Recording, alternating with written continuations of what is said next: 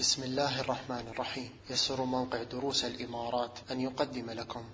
إن الحمد لله نحمده ونستعينه ونستغفره ونعوذ بالله من شرور أنفسنا وسيئات أعمالنا. من يهده الله فلا مضل له ومن يضلل فلا هادي له. وأشهد أن لا إله إلا الله وحده لا شريك له. وأشهد أن محمدا عبده ورسوله. أما بعد فنواصل أيها الإخوة تدبرنا لكلام ربنا جل وعلا. وربنا جل وعلا يقول وننزل من القرآن ما هو شفاء ورحمة للمؤمنين ولا يزيد الظالمين إلا خسارة فنسأله جل وعلا أن يجعل القرآن العظيم شفاء لنا ورحمة ونسأله بمنه وكرمه جل وعلا أن يرزقنا بشرى نبينا صلى الله عليه وسلم حيث قال وما اجتمع قوم في بيت من بيوت الله يتلون كتاب الله ويتدارسونه بينهم إلا نزلت عليهم السكينة وغشيتهم الرحمة وحفتهم الملائكة وذكرهم الله في من عنده. نسأل الله تعالى من فضله. ولا نزال أيها الإخوة مع سورة الروم. هذه السورة التي تفتتح بهذه الحادثة العجيبة في ميزان البشر. بسم الله الرحمن الرحيم. ألف لام ميم. غلبت الروم. في أدنى الأرض وهم من بعد غلبهم سيغلبون في بضع سنين. الفرس غلبت الروم في ذلك الوقت قبل الهجرة كما مر معنا حتى كسر كسرى ملك الروم وألجأ قيصر إلى القسطنطينية واستولى على بلاد الشام. ويقول المؤرخون في تلك الفترة أنه لا أمل لرجوع مملكة الروم مرة أخرى. لكن انظر إلى هذه الآية وكيف أن الله تعالى بيده كل شيء يقلب الأمر كما يشاء جل وعلا. قال وهم من بعد غلبهم سيغلبون في بضع سنين من ثلاث سنوات إلى تسع سنوات. وبالفعل انتصرت الروم مرة أخرى على الفرس. أعظم عبرة من هذه الحادثة كما قال الله تعالى لله الأمر من قبل ومن بعد. حتى تعلم أن الأمر لله من قبل ومن بعد. فما شاء الله كان وما لم يشاء لم يكن. وتتقرر هذه الحقيقة الإيمانية العظيمة في نفسك من خلال هذه الحادثة. سبحان الله. كيف الله تعالى قلب على الفرس الحال بعد الانتصار وأنهم لا يظنون الهزيمة أبدا. هكذا يقلب الله عليهم الحال وينصر الروم عليهم. حتى تعلم أن الأمر لله والمسلم إذا تيقن بهذا الأمر تيقن بالفعل أن الأمر لله. كل مسلم يقول هذا الكلام. لكن قليل من العباد الذين يوقنون بهذه الحقيقة. لله الأمر من قبل ومن بعد. فيخضع لشرع الله يستقيم على طاعة الله يرضى بقدر الله يطمئن بقضاء الله. تنقلب المصيبة عنده إلى نعمة. لله الأمر من قبل ومن بعد. كما قيل. آه نعم. لله الأمر من قبل ومن بعد. فإذا هذه حقيقة الإخوة السورة تدور عليها. لله الأمر من قبل ومن بعد. وظهر هذا من خلال تصريف الله تعالى للأمور وتقليب الأحوال من حال إلى حال. وتوقفنا عند قول الله جل وعلا ثم كان عاقبة الذين أساءوا السوء أن كذبوا بآيات الله وكانوا بها يستهزئون. لما ذكرنا ذكرنا الله تعالى بهذه الحادثة التاريخية بعد ذلك أيضا أمرنا بأن نتفكر في مخلوقاته جل وعلا في الكون. أولم يتفكروا في أنفسهم ما خلق الله السماوات والأرض وما بينهما إلا بالحق وأجل مسمى. ثم أمرنا أيضا بالتفكر في الأمم الماضية المكذبة أولم يسيروا في الأرض فينظروا كيف كان عاقبة الذين من قبلهم. فهكذا يتفكر الإنسان في هذه الأحوال والمخلوقات من حوله من حوادث تاريخية واقعية من أدلة كونية من أمم ماضية. فيعلم أن الأمر لله. فيجب عليك أن تقبل على الله وأن تؤمن. وأن تستقيم على طاعته جل وعلا. ثم الإخوة بعد هذه المقدمة لهذه السورة في الأمر بالتفكر في الآيات تأملوا بعد ذلك تبدأ الآيات في الشروع والابتداء بتقرير هذه الحقيقة في السورة أن الله تعالى بيده الأمر. لله الأمر من قبل ومن بعد فيبدأ الله تعالى بتقرير هذه الحقيقة في هذه السورة بأربع بأربعة مقاطع في هذه السورة. كل مقطع يبدأ بلفظ الجلالة الله الله الله الله. فهنا يذكر الله تعالى في هذه المقاطع أدلة واضحة كونية على أن الله تعالى يصرف الأمور ويقلب الأحوال من حال إلى حال حتى تعلم أن الأمر لله. الله يبدأ الخلق ثم يعيده ثم إليه ترجعون. ومن خلال هذه الأدلة يقرر الله تعالى الغاية العظمى وهي توحيد الله ولقاء الله تعالى والبعث. فيبدأ المقطع الأول ببداية الخلق. الابتداء الله يبدأ الخلق ثم يعيده. يذكر آيات تتبع هذا الأمر. ثم المقطع الثاني قال الله الذي خلقكم ثم رزقكم. بعد الإيجاد يأتي الإمداد والرزق. ثم رزقكم ثم يميتكم ثم يحييكم إلى آخر الآيات. ثم يأتي سبب من أسباب الرزق. الله الذي يرسل الرياح فتثير سحابا فيبسطه في السماء كيف يشاء ويجعله كسفا إلى آخر الآيات. ثم تأتي النهاية بنهاية خلق الإنسان. الله الذي خلقكم من ضعف ثم جعل من بعد ضعف قوة ثم جعل من بعد قوة ضعفا وشيبة. يخلق ما يشاء. إذا لله الأمر من قبل ومن بعد. يخلق ما يشاء وهو العليم القدير. فإذا تقررت هذه الحقائق في نفسك قال الله تعالى في آخر آية فيها فاصبر إن وعد الله حق. إذا الله بيده كل شيء.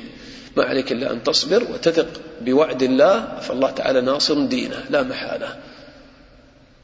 وتلك الأيام نداولها بين الناس يقلب الله الأحوال من حال إلى حال. فاصبر إن وعد الله حق ولا يستخفنك الذين لا يوقنون. فهذه الحقيقة تولد اليقين في قلب المسلم فيثق بوعد الله ويعمل لدين الله. نقرأ شيئا من ما يتعلق بالمقطع الأول الذي توقفنا عنده. يقول الله تعالى الله يبدأ الخلق ثم يعيده يبدأ الخلق. فهو الذي خلق الخلق أول مرة فكيف يعجز عن إعادته مرة أخرى؟ وهذه آية تراها في الحياة في كل لحظة. يرحمك الله. يخرج جنين من بطن أمه وتخرج نبتة خضراء وتخرج آه، يخرج عصفور من البيضة يبدأ الخلق. فالذي بدأ الخلق أول مرة وخلق آدم أول مرة كيف يعجز عن إعادته مرة أخرى؟ فكيف تنكرون البعث؟ كيف لا تستعدون للقاء الله للآخرة؟ الله يبدأ الخلق ثم يعيده ثم إليه ترجعون. يبعثكم ويعيدكم ثم إليه ترجعون فيجازيكم بأعمالكم. فذكر شيئا من مشاهد هذا اليوم يوم البعث واختار مشهدا لتقرير التوحيد إبطال الشرك. ويوم تقوم الساعة يبلس المجرمون. ما معنى يبلس المجرمون؟ نعم. ييأسون كما قال ابن عباس رضي الله عنهما ييأس المجرمون وقال مجاهد يكتئب المجرمون يبلس المجرمون. وإبليس لماذا سمي إبليسا؟ نعم. لأنه يئس من رحمة الله. آدم لما عصى الله تعالى تاب إلى الله لكن إبليس تكبر ويئس من رحمة الله فطرد من الجنة وطرد من رحمة الله. والإبلاس الإخوة أيضا يقولون هو أخص من اليأس. فاليأس يمكن أن يكون من أمر ضروري أو أمر غير ضروري. فييأس الإنسان من أمر غير ضروري في حياته فيستريح منه.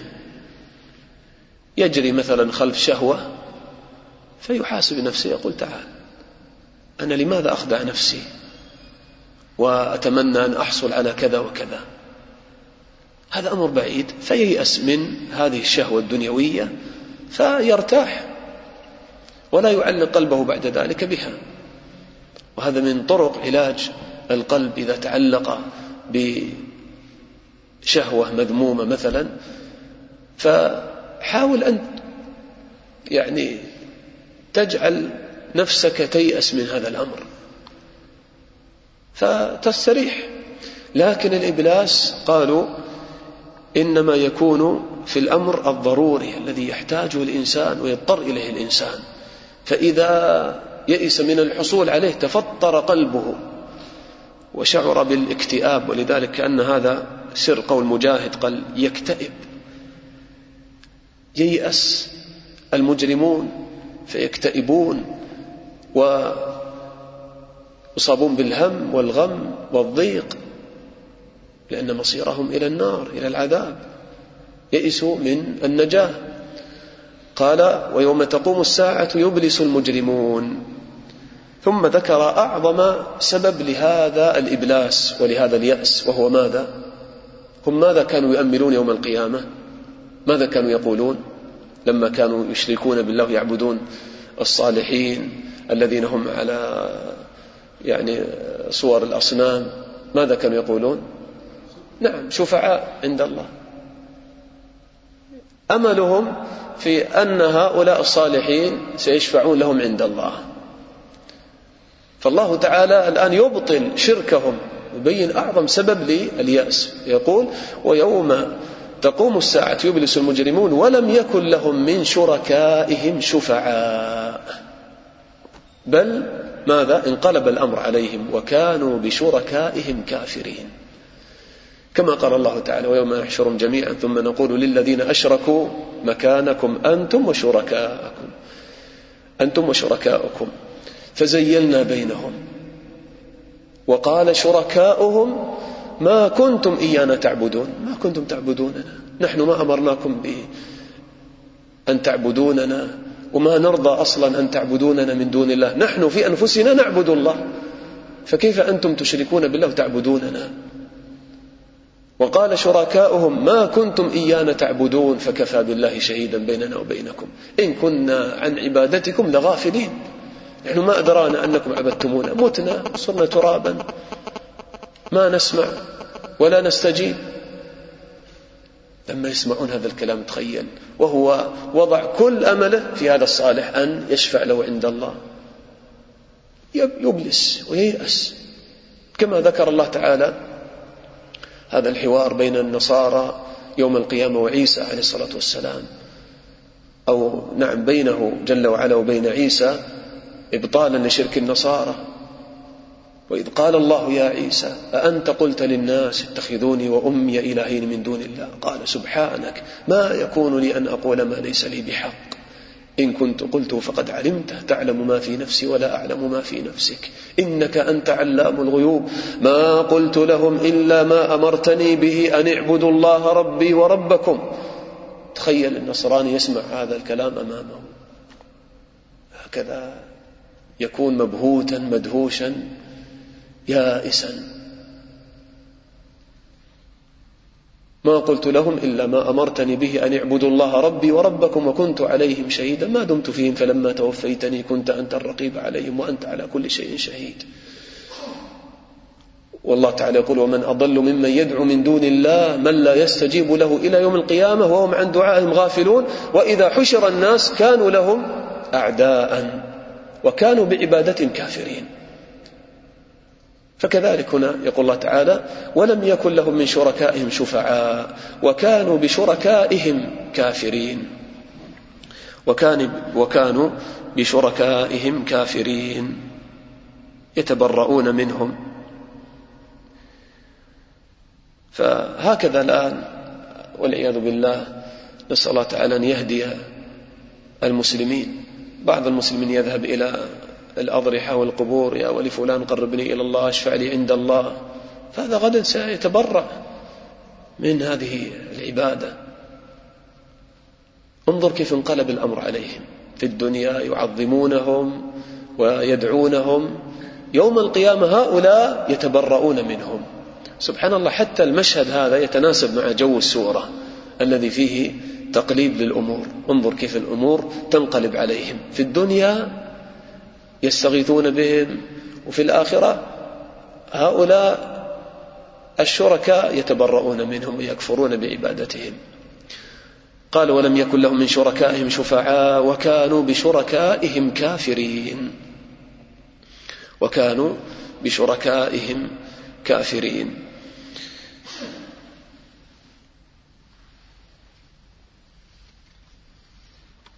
قال ويوم تقوم الساعة يومئذ يتفرقون بعد أن يئسوا يأتي الآن الجزاء. لما أبطل الله تعالى شركهم يأتي الآن الجزاء يجازيهم. قال ويوم تقوم الساعة يومئذ يتفرقون. قال قتاد رحمه الله هي والله الفرقة التي لا اجتماع بعدها. هي والله الفرقة التي لا اجتماع بعدها. هذا أعظم خسران لما يخسر الإنسان أهله ونفسه في نار جهنم ويفرق بينه وبين أهله فلا يراهم أبدا. والعياذ بالله. إذا كان كافرا والعياذ بالله. قال ويوم تقوم الساعة يومئذ يتفرقون فأما الذين آمنوا وعملوا الصالحات فهم في روضة يحبرون. فهم في روضة في روضات الجنات والروضة المكان الذي فيه يعني شجر وماء في روضة يحبرون. ما معنى يحبرون؟ يكرمون أو يسرون. فمادة الحبر في اللغة تدل على الأثر في حسن وبهاء. الأثر في حسن وبهاء. فالحبر الذي يكتب به يسمى حبرا لأنه يؤثر في الورقة يجعل هناك أثر في الورقة. وأيضا الحبر العالم الذي يكتب به الحبر والأثر يسمى الحبار. والفرح والسرور الذي يظهر أثره على البشرة وعلى الوجه أيضا يسمى الحبرة. أو الحبرة الفرح قال يحبرون. فالحبر والحبرة هي كمال السرور والنعيم. قال مجاهد وقتادة ينعمون. فهكذا يسرون حتى يظهر أثر هذا السرور وهذا النعيم على وجوههم. كما قال الله تعالى تعرف في وجوههم نظرة النعيم. كيف لا وهم يرون الله تعالى تتلذذ قلوبهم. وأعينهم برؤية الله تعالى في الجنة فكيف لا يحبرون؟ فأما الذين آمنوا وعملوا الصالحات فهم في روضة يحبرون وفي المقابل وأما الذين كفروا وكذبوا بآياتنا ولقاء الآخرة كذبوا بآياتنا هذه الآيات الكونية التي يعرضها الله خاصة في هذه السورة تدل على توحيده وآياتنا الشرعية أيضا ولقاء الآخرة. لأن هذه السورة الإخوة أيضا قررت البعث تقريرا واضحا. ولذلك في سورة العنكبوت الله تعالى قال آه، والذين كفروا بآيات الله ولقائه ولقائه. أولئك يسهم الرحمة ولك لهم عذاب أليم. هناك قال لقائه مناسبة لأول السورة. من كان يرجو لقاء الله فإن أجل الله لآت. وهذا هو الذي يثبت الإنسان وقت الفتنة والابتلاء كما عرفنا في سورة العنكبوت مقصدها الفتنة والابتلاء. إذا تذكر أنه سيلقى الله فيثبت ويطمئن ويهون عليه كل شيء. فناسب أن يقول أيضا هنا ولقائه. أما في سورة الروم فظهر تقرير البعث. واليوم الآخر فناسب أن يقول وأما الذين كفروا وكذبوا بآياتنا ولقاء الآخرة. لقاء الآخرة. لما يلقى الإنسان ربه فيجازيه بأعماله. قال فأولئك في العذاب محضرون. محضرون لا يغيبون عن العذاب. خالدين فيه أبدا. فسبحان الله حين تمسون وحين تصبحون. انظر هذه النقلة العجيبة المباشرة. فسبحان الله. تنتقل الآيات من مشاهد الآخرة إلى مشاهد الحياة الدنيا. الآيات الكونية التي تدل على توحيد الله وتدل على لقاء الله والبعث قدرة الله على البعث. وتأمل كيف ربط هذه الآية بالفاء. هذه الفاء ماذا تسمى في اللغة؟ فسبحان الله حين تمسون. ما تجد قبلها شرطا. فإن حدث كذا فافعلوا كذا فسبحوا لا. فإذا ما وجدت قبلها شرطا صريحا فيقدر شرط في الكلام وتسمى هذه الفاء بفاء ماذا؟ الفصيحة لأنها تفصح عن شرط مقدر.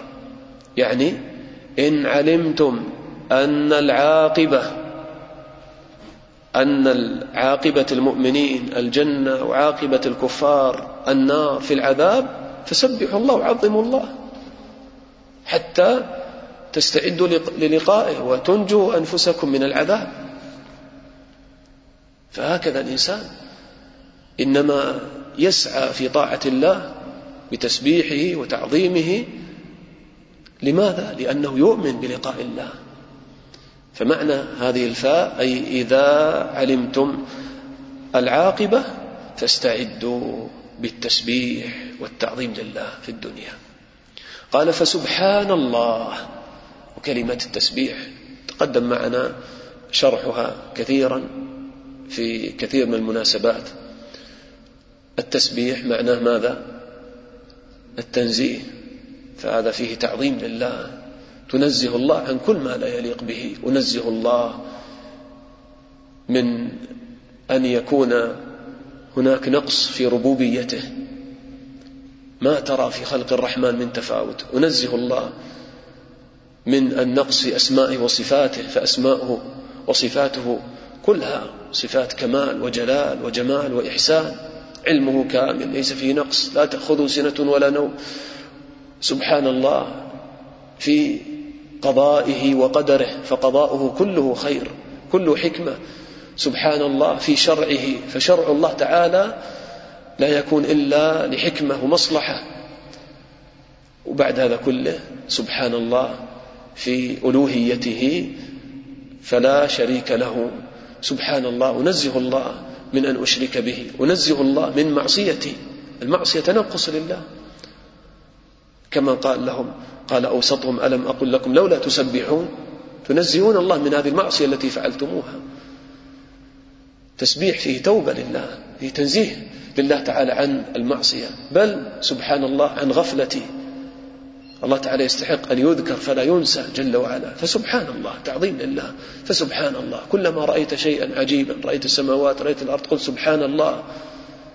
يعني أنزه الله من أن يكون فيه في صفاته نقص وفي قدرته نقص أو أي عجز فخلق هذه المخلوقات العظيمة بقدرته ورحمته ولطفه وحكمته. فسبحان الله حين تمسون وحين تصبحون. حين تمسون. تمسون يعني تدخلون في وقت المساء. ومتى يدخل وقت المساء؟ بماذا؟ نعم. بغروب الشمس. فهذا التسبيح نعم تسبيح باللسان وكذلك تسبيح بالجوارح. ولذلك فسر ابن عباس رضي الله عنهما هذه الآية بالصلوات الخمس. سئل ابن عباس هل تجد الصلوات الخمس في كتاب الله؟ فتلا هذه الآية التي معنا. فحين تمسون يشمل صلاة ماذا؟ المغرب والعشاء وقت المساء. حين تمسون وحين تصبحون صلاة ماذا؟ الفجر. ثم جاء اعتراض قبل أن يكمل باقي الأوقات وله الحمد في السماوات والأرض. لأن التسبيح إنما مقصوده إثبات الكمالات لله. أنت تنزه النقص تنزه عن الله النقائص. لماذا؟ لأن الله هو ماذا؟ الكامل في أسماء وصفاته. والحمد فيه إثبات الكمالات لله. الحمد لله لكمال علمه لكمال قوته لكمال قدرته ففيه ثناء على الله.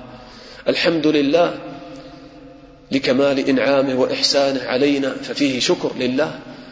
وله الحمد في السماوات والأرض. فالتسبيح يكون مقرونا بالحمد. كما قال الله تعالى فسبح بحمد ربك قبل طلوع الشمس قبل غروبها. سبح تسبيحا ملتبسا بالحمد. فقال وله الحمد في السماوات والأرض وله الحمد في السماوات والأرض. فالله تعالى يحمده من في السماء ويحمده من في الأرض. له الحمد. يستحق الحمد وحده جل وعلا في السماوات والأرض. وكذلك كما قال نوح عليه الصلاة والسلام لابنه لما أوصاه عند موته بوصيتين. الوصية الثانية قال وأوصيك بسبحان الله وبحمده فإنها صلاة كل شيء. فإنها صلاة كل شيء سبحان الله بحمده في السماوات والأرض تسبح الله بهذه الكلمة العظيمة صلاة كل شيء. قال وبها يرزق الخلائق. وله الحمد في السماوات والأرض. ثم قال وعشيا رجع إلى الأوقات. وعشيا والعشي يعني وقت ماذا؟ نعم. وعشيا العصر. ما بعد العصر يسمى عشي. وعشيا وحين تظهرون يعني وقت ماذا؟ الظهر صلاة الظهر. هنا تأمل كل الأوقات جاءت بالأفعال إلا وقت العشي قال وعشيا. وقال تمسون تصبحون تظهرون. ما قال يعني تعشون لأن ما يأتي أصلا الفعل منها. ف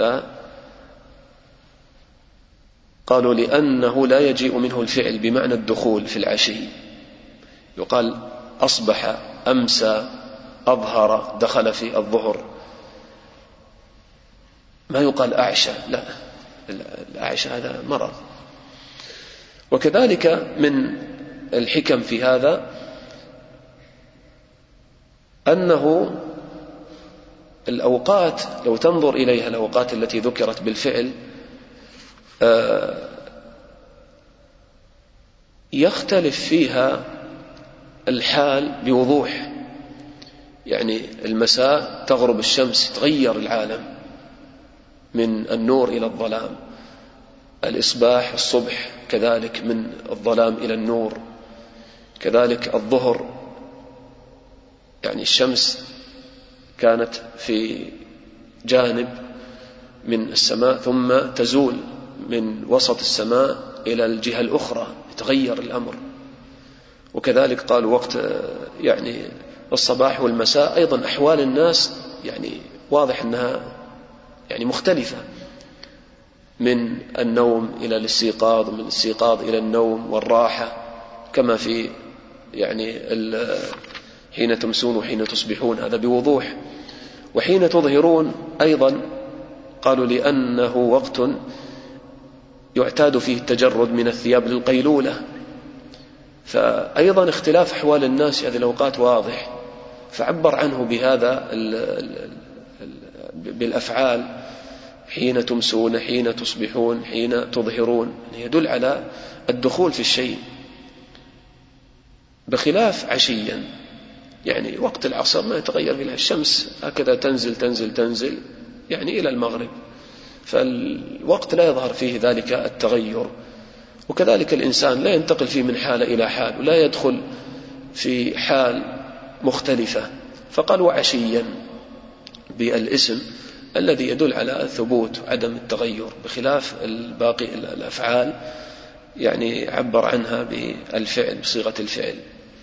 طيب لماذا خص هذه الأوقات بالذكر؟ تلاحظون أن في هذه الأوقات ماذا يحدث الإخوة كما عرفنا؟ نعم. يعني يحدث تغير في العالم تتجدد في هذه الأوقات نعم الله تعالى الظاهرة والباطنة على خلقه فتظهر فيها قدرة الله تعالى بوضوح. لذلك ما أجمل هذا الدين لما ربط الصلوات الخمس بهذه الأوقات. فانظر كيف لما يقبل الفجر بضيائه ويسطع في السماء بنوره هذه نعمة عظيمة متجددة فتشرع صلاة الفجر. لما تزول الشمس من وسط السماء صلاة الظهر لما تغرب الشمس لما تغرب الشمس وقت راحة للناس نعمة من الله تعالى بعد العمل صلاة المغرب من أول المساء ثم لما تظلم السماء يصبح الليل أسود حالك تأتي صلاة العشاء طيب صلاة العصر؟ لا يشترط أن نعلم حكم كل شيء فلله الأمر. لكن من المناسبات أيضا التي تذكر في هذه الصلاة أن النهار طويل يعني لو تنظر من شروق الشمس إلى الظهر هذا نصف ومن الظهر إلى المغرب هذا نصف آخر. تأمل إلى رحمة الله. في النصف الأول ما جعل هناك صلاة بين صلاة الفجر والظهر. لماذا؟ الوقت معاش الناس انشغالهم بالأرزاق. ولذلك من الحكم في صلاة الضحى في أنها صلاة الأوابين. تأمل كيف سماها النبي صلى الله عليه وسلم؟ قال صلاة الأوابين حين ترمض الفصال الذي يصلي في هذا الوقت لله هذا دليل على أنه أواب لله رجاع إلى الله. حتى في وقت ينشغل فيه الناس بأعمالهم وأشغالهم ويرجع إلى الله يصلي. صلاة غير واجبة. لكنها تدل على أوبة الإنسان ورجوعه إلى الله. لكن في النصف الآخر من الظهر إلى المغرب الناس يستريحون. آه، يوجد أعمال شاقة للناس. هذا الأصل يعني. فشرعت ماذا؟ في وسط هذا الوقت صلاة العصر حتى يكون المسلم دائما على صلة بالله جل وعلا. فما أجمل هذا؟ الدين. وهذا شيء من الحكم الإخوة. وإلا فما يخفى علينا أمره أعظم وأعظم. فتلاحظ يعني في هذه الأوقات كيف أن الله يقلب الأحوال من ضياء إلى ظلام من ظلام إلى ضياء تتقلب فيها الأحوال وهذا يتناسب مع هذه السورة كما عرفنا. لله الأمر من قبل ومن بعد. فسبحان الله تعالى كيف ذكر هذه الأوقات في هذه السورة خاصة وكيف ربط هذه الأوقات وهذه التقلبات بتسبيحه جل وعلا والصلاة له جل وعلا. فسبحان الله حين تمسون وحين تصبحون وله الحمد في السماوات والأرض وعشيا وحين تظهرون. وهذا الإخوة يجعل مسلم على ذكر دائم لله. من قال سبحان الله بحمده في يوم مئة مرة حطت عنه خطايا ولو كانت مثل زبد البحر. فدائما المسلم يكون على ذكر لله وتسبيح وحمد لله جل وعلا. ثم يذكر الله تعالى صورة من هذه الصور. تدل على البعث بوضوح. هذه الأوقات تدل على البعث. كيف الناس يعني في العشي حين تمسون ينامون ثم يستيقظون من نومهم في الصباح حين تصبحون مثل الموتى يبعثون من قبورهم. كانوا نياما فبعثوا واستيقظوا. فهذه أيضا الأوقات تدل على البعث. لذلك أنت في أذكار الصباح تقول ماذا؟ اللهم بك أصبحنا وبك أمسينا وبك نحيا وبك نموت وإليك النشور. الصباح تقول وإليك النشور. لأن وقت الصباح يذكرك بماذا؟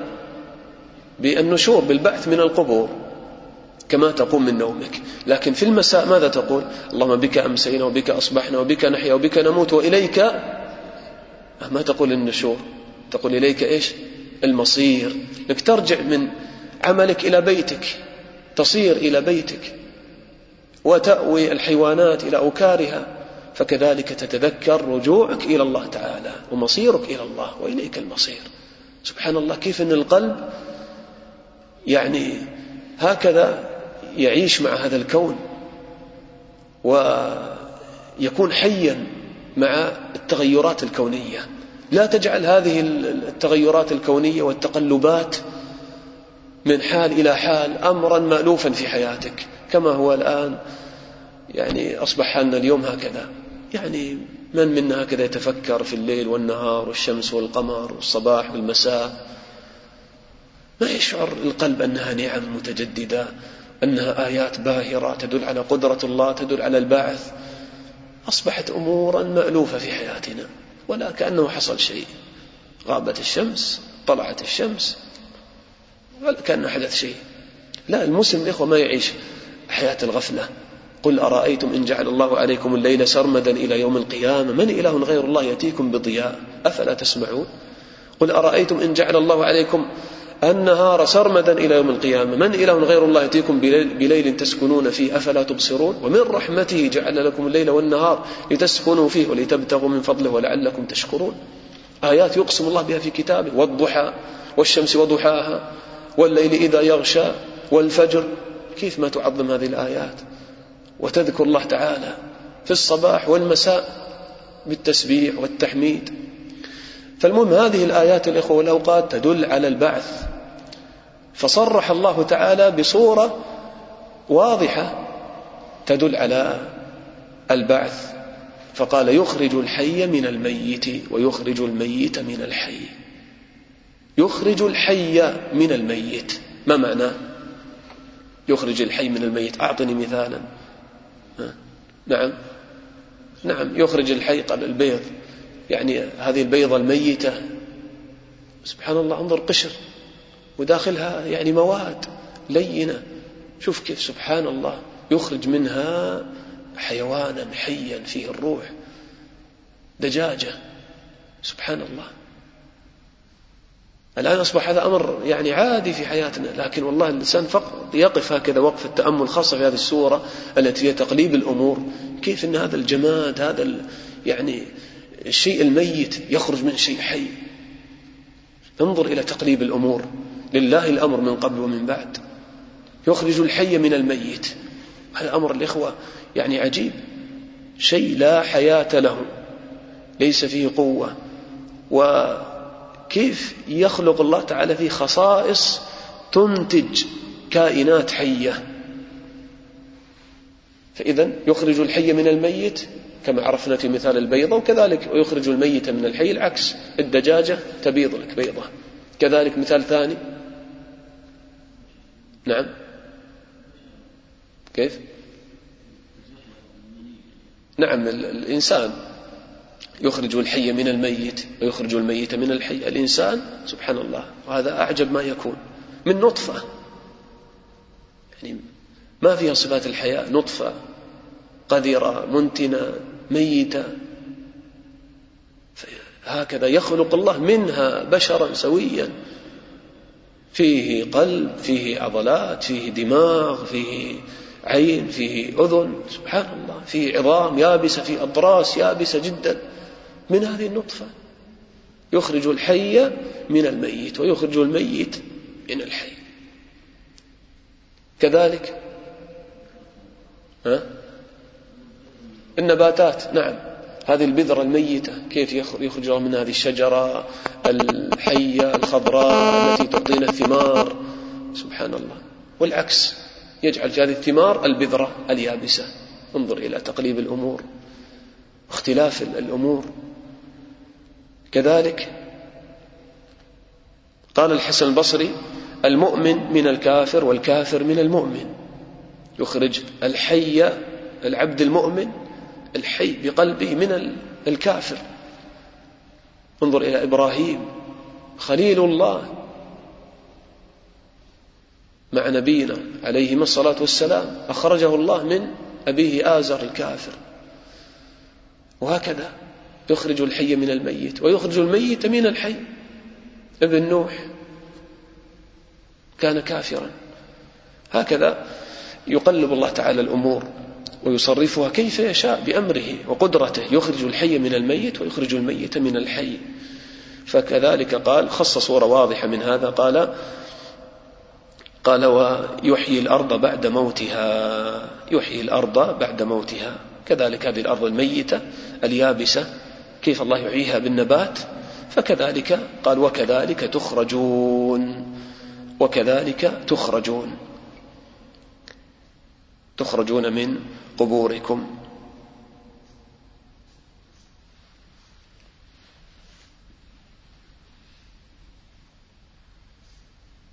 ثم يعني من البعث أيضا ذكر خلق الإنسان أول مرة. سبحان الله هكذا الآيات تنتقل انتقالات يعني جميلة. فمن البعث مرة أخرى يرجع إلى خلق الإنسان. قال ومن آياته يعني الدالة على توحيده وكماله وقدرته وبعث الناس. ومن آياته أن خلقكم من تراب. خلقكم يعني ماذا؟ قال قتادة خلق آدم من تراب. وإنما قال خلقكم لأن الله تعالى خلق أصلكم من تراب فيصح أن يقال خلقكم من تراب لأن أصلنا نحن من تراب. لذلك حتى في مكونات الإنسان الآن اكتشفوا يعني لما حللوا جسم الإنسان اكتشفوا أن المكونات الموجودة في جسمك مثل المكونات الموجودة في التراب تماما حتى يعني بالنسب. ومن آياته أن خلقكم من تراب. شوف كيف التراب.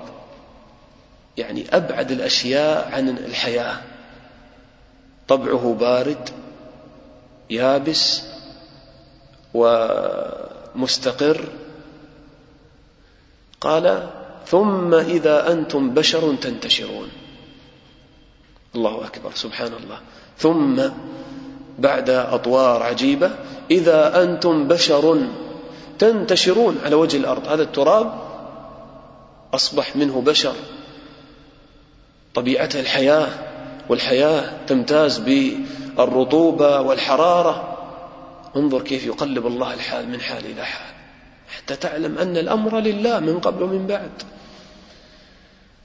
ثم إذا أنتم بشر تنتشرون. قال قتادة تنتشرون يعني قال ذريته. كما قال الله تعالى وبث منهما رجالا كثيرا ونساء. يعني الله تعالى خلق آدم من تراب ثم كيف الله تعالى بث ذريته في الأرض ونشرها. وقال ابن كثير حتى آل به الحال إلى أن صار يبني المدائن والحصون ويسافر ويدور أقطار الأرض ويجمع الأموال وله فكرة وعلم ورأي. هذا أصله من تراب. ولذلك جاء بإذا. إذا يعني مفاجأة إذا هذه الفجائية. ثم إذا المفاجأة الضخمة والانتقال الضخم العجيب إذا أنتم بشر تنتشرون. ويقول النبي صلى الله عليه وسلم إن الله خلق آدم من قبضة قبضها من جميع الأرض. فجاء بنو آدم على قدر الأرض. جاء منهم الأبيض والأحمر والأسود وبين ذلك والخبيث والطيب والسهل والحزن وبين ذلك. فكما قال الله تعالى من آياته أن خلقكم من تراب. ثم إذا أنتم بشر تنتشرون. ولعلنا نقف عند هذه الآية لأن الوقت أدركنا. وإن كانت الآيات متصلة لكن إن شاء الله يعني آه نكمل يعني شيئا من الآيات في آه الدرس القادم. نسأل الله تعالى أن يغفر لنا ويرحمنا. نعم. مما يعني يدلنا على يعني هذا المقصد في هذه السورة هذه اللفتة من ابن كثير رحمه الله. لما يعني سنذكر إن شاء الله هذه الآيات قال وهذه الآيات المتتابعة الكريمة كلها من هذا النمط. لما ذكر يخرج الحي من الميت ويخرج الميت من الحي. قال فإنه يذكر فيها خلقه الأشياء وأضدادها. فإنه يذكر فيها خلقه الأشياء وأضدادها ليدل على كمال قدرته. فهذه يعني الآيات تدور على هذا كيف الله تعالى يخلق الأمور المتضادة مختلفة ويقلب أيضا الأحوال من حال إلى حال حتى تعلم أن الأمر لله وأن القدرة لله والمشيئة لله. فتسلم أمرك إلى الله وتطمئن. فيرسخ الإيمان في قلبك واليقين في قلبك. نسأل الله تعالى أن يجعل القرآن العظيم ربيع قلوبنا ونور صدورنا والحمد لله رب العالمين وصلى الله وسلم على نبينا محمد وعلى آله وصحبه أجمعين.